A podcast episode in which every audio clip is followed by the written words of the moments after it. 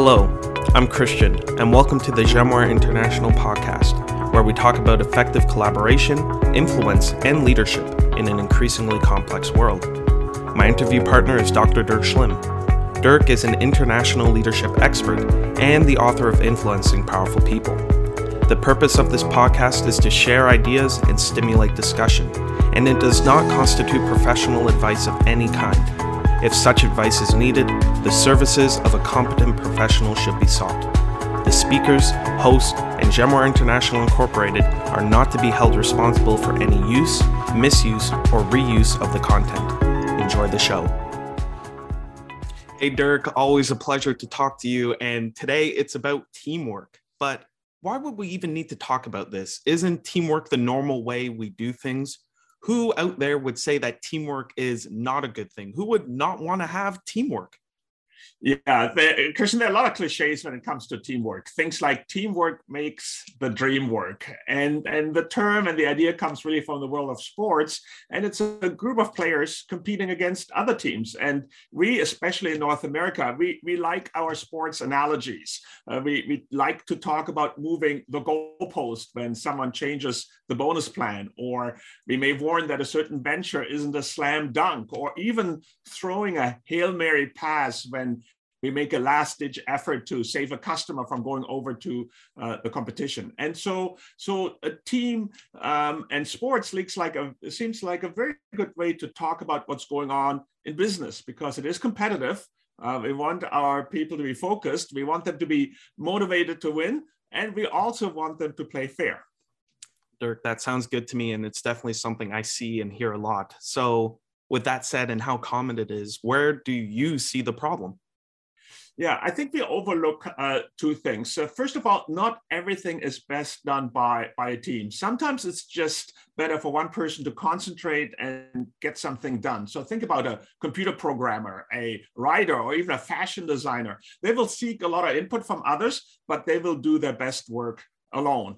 Um, and the second point is this, and maybe the more important uh, point is in other instances, teamwork is super necessary and people don't realize it. They may not even know that they're on a team, and that can be quite disastrous, actually.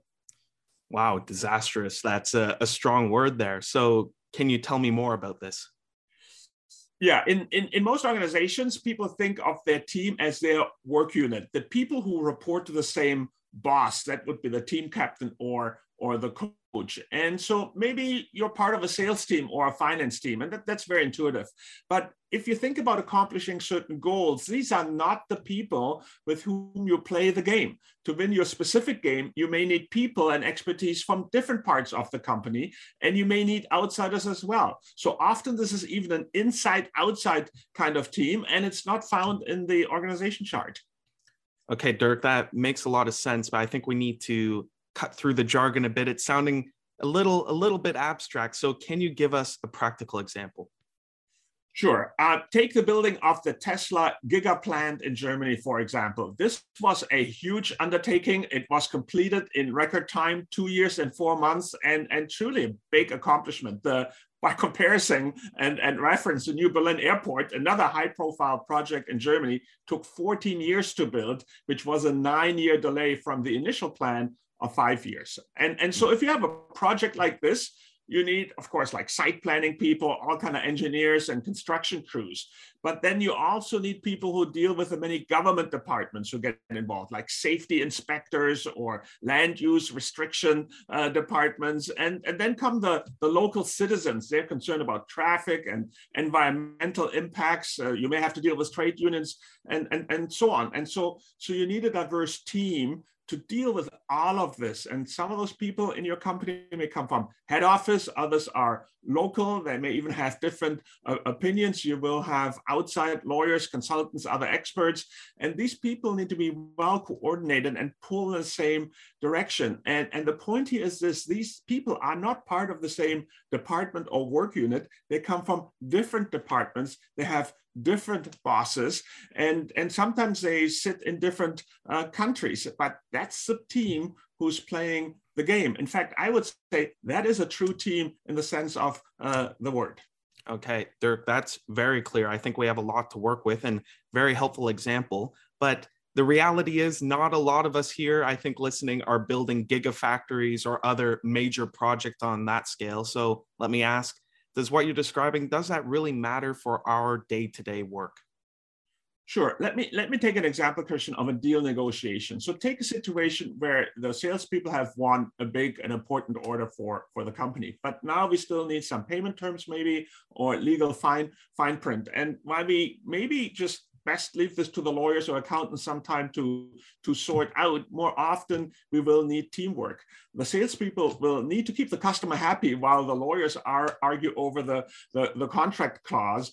And we may need some product experts to help us with the, with the warranty or the finance people uh, figure out a price concession or some, some payment, payment terms. And, and so, so I believe that this negotiation will be most effective if all these people who have different bosses still work together as a team. They will play and win together. They will drive the deal over the goal line as a team, so to speak. Dirk, that is very clear and definitely very helpful. And I think a little more relatable to our audience here. Makes sense. The, the team's makeup is dependent upon the project or the task that we are trying to accomplish. And so, thinking about various examples, we can have multiple teams working together on one team at the same time. In my own life, thinking of an example, I sit on an advisory board for a college. And while it's not a gigafactory, we did have a building renovation project. And that's where I saw this firsthand, where you had not only finance people and architectural people working together, you also had the administration and the faculty, and of course, even student concerns all working together on this project. And it worked best when they were communicating, and seeking their objective as a team, despite being made up of various groups of different people with different sets of expertise. But with that said, teams can be quite eclectic. What's the next thing we need to know about teamwork?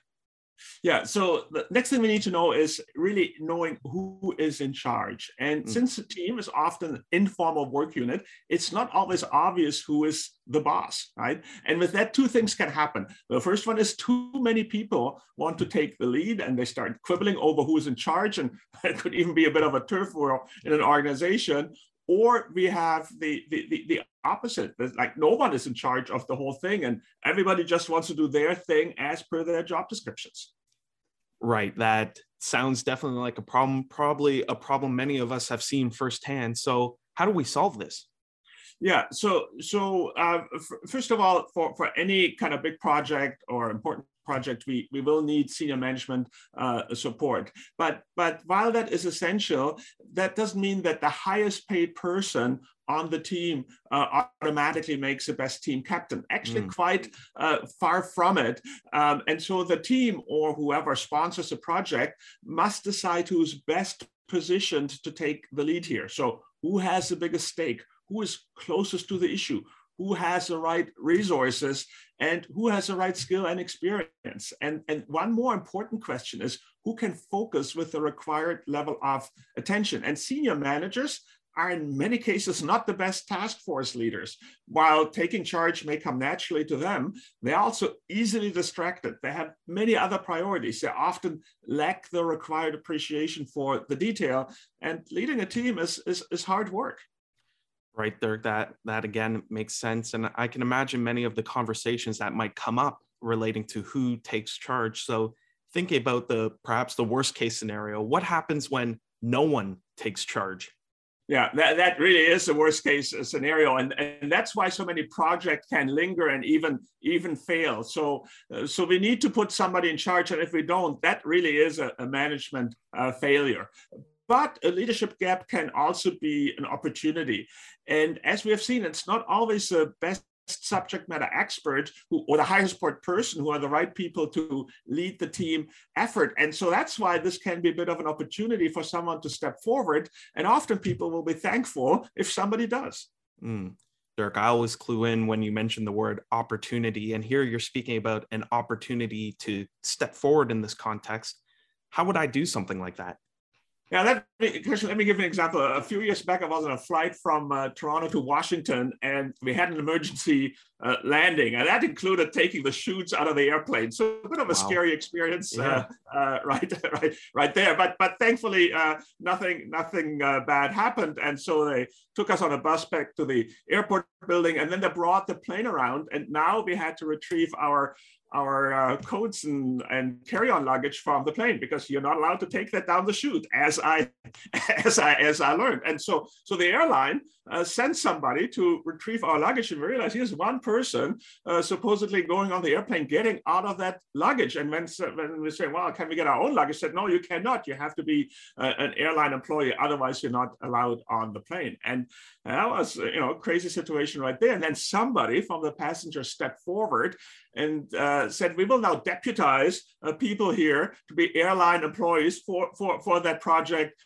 And if we deputize them, then they're entitled to get on the plane. And you know, everyone is looking at each other. And then the airline employee said, "Oh, okay, that sounds like a good idea." And and so that person then deputized a few people who then helped with retrieving the luggage. And so this is I saw firsthand what it looks like when somebody steps up and, and takes leadership was was just amazing. And we all got our stuff back, uh, thankfully.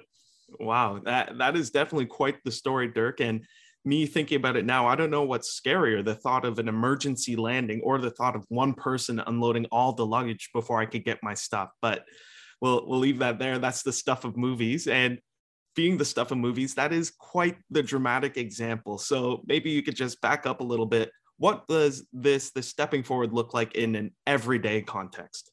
Yeah, so so you, you are right. You don't want to be quite as dramatic or, or grandstanding, and and so instead of saying, "Hey, please appoint me as a team captain," you can just volunteer and say, "Hey, maybe I can help coordinate or support the effort better," uh, and and maybe you take it upon yourself to to call a, a meeting with some of the key players and and just discuss who does what and help create a bit of a a, a plan. And and so uh, instead of playing around with the org chart, it's really that we have people say, "Hey, let's discuss what's needed and what what it takes to get the job done. And that really what we uh, call taking initiatives. And that's what you see uh, in startups. That that's where these things kind of come naturally. And we we would need something like this in larger companies um, as well. And and so once you have maybe a bit of an initial idea, you can go to your boss and say, hey, can I help taking the lead with this XYZ uh, project, I would not recommend running off uh, on your own and certainly not, uh, not too far. And a lot will depend on the culture of your organization. But one thing I think that would be probably helpful everywhere is just ask the question, who is in charge? Ask the question should we nominate somebody to lead or coordinate the effort or task force or whatever we, we, we, call it? And, and as we discussed christian in a, in a previous podcast sometimes asking the right questions can be an effective way to get people focused on a better outcome.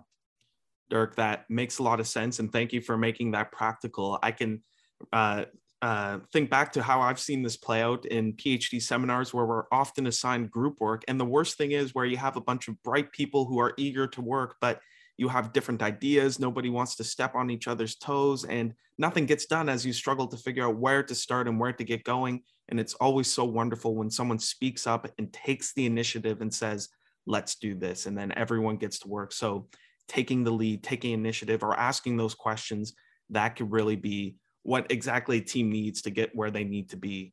So, so far, just a bit of a recap. We've discussed the importance of a cross functional team, and now we just discussed the critical necessity of knowing who's in charge. But you did say at the start there were three things. So, what's that third thing we need to know? Yeah, the third thing, and there's of course more, but the third uh, critical thing would be to be clear on expectations. Okay, so what do you mean by that? Well, uh, because of our habit to refer as the people as team members who are in an organizational work unit, again, like sales, finance, operations team, this is sometimes how we see our responsibility. So, so we do our thing um, and we do it well, but that can really be a bit of a teamwork killer.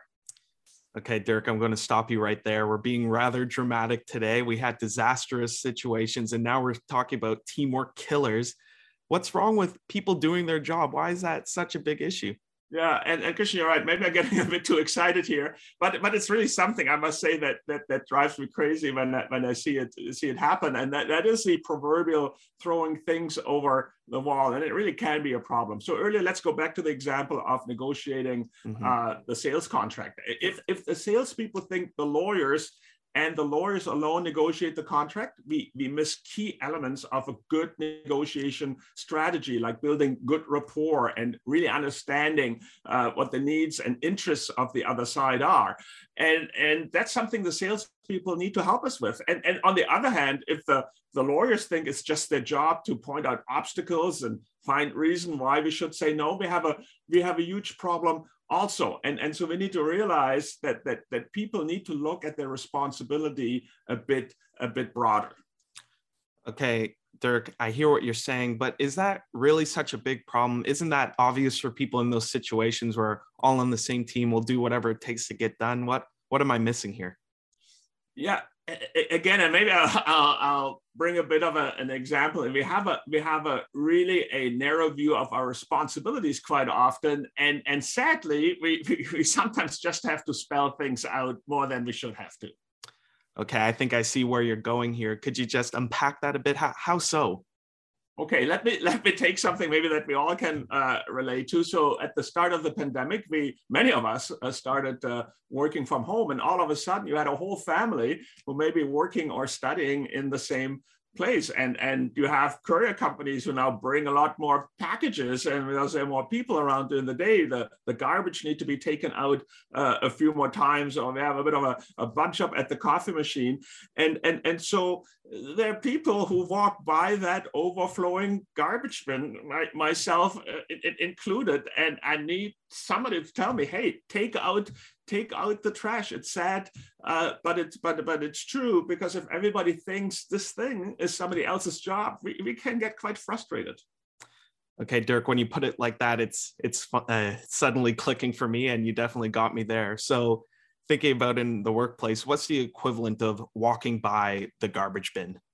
Yeah, and in a workplace, it may actually be the proverbial garbage bin, or you know, somebody dropped a piece of paper and you walk by. Hey, just just pick it up, right? And and then there's also clean up after yourself when you're in a meeting room, and or you know, then just just uh, always good good good practice. But but more more seriously, maybe my job say was to follow up with a negotiation partner, and I may do that by sending them an email and think I've done my job. But no, if, if you don't hear back from them, did you follow up? Did you call them? Did you maybe find somebody else in their organization uh, to respond if they weren't there? And and that's really what I meant when I said I need you to follow up. And and again, sometimes I really need to need to spell that out. Mm. And and Dirk, that is hitting right at home with me with following up with supervisors. It's not enough to say, "Hey, I just sent an email last week." It's really my responsibility to send the email, the next email, get a call in, and that's how you get the deadlines met. So, with that all said, Dirk, we have covered a lot of material for people today. We've talked about understanding who your team is, the importance of knowing who's in charge, and finally making clear what is expected those are all fantastic insights on teamwork. I think we could take to so many different situations and work environments. But right now, I need to ask do you have any final words for us? No, I, I think, Christian, those are really three key points. There are a few others, but what I maybe would like to say in closing is we we, we live and work at a time where, where I think we need a bit of a renaissance of, of, of teamwork. And the reason is in, in business and, and other areas of society, things really have become more complex. It's just more technology around. Things are more international. Interests are more uh, divergent. So, so if you, if you want to get things done, you, you, you need really some specialized players, but you need them to play the game as a team. And, and that's true for mega projects. We talked about that, but that's also true for more and more day-to-day uh, undertakings. So, so my message would be this teamwork and I mean, good teamwork is not just a way, a nice way of working. It is a necessary way of working, or to use a bit of a management buzzword, it's a required core competency. And what that means is it's not just a, a nice to have, it is a must have. Dirk, thank you. Those are powerful words and definitely wisdom we need to take to the workplace. And since we started with sports, I feel comfortable saying this that uh, I remember having a basketball uh, coach many, many years ago, and his famous line was saying, practice doesn't make perfect. Good practice makes perfect. And one of the takeaways I'm getting here is that teamwork doesn't make the dream work. Good teamwork makes the dream work. So we need to take these three things you mentioned to our teams, to our workplaces, and I think we'll see real fruit from it. But anyway, we've covered a lot. We're going to leave it there now. Thank you so much, Dirk. And thank you, of course, everyone for listening. This has been the Jenoir International Podcast, and I hope you will join us again next time. Take care.